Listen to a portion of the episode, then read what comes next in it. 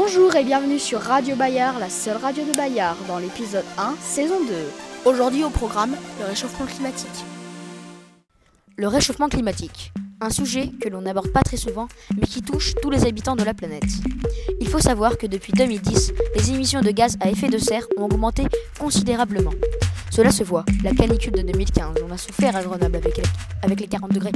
Mais aussi sur les pistes, en décembre, très peu de neige en domaine skiable dans les Alpes.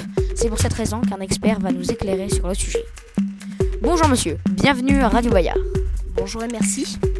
Première question, que sont les gaz à effet de serre? Très bonne question. Pour faire simple, les gaz à effet de serre absorbent les rayons du soleil pour les retransmettre en ondes négatives, pour la majorité du dioxyde de carbone.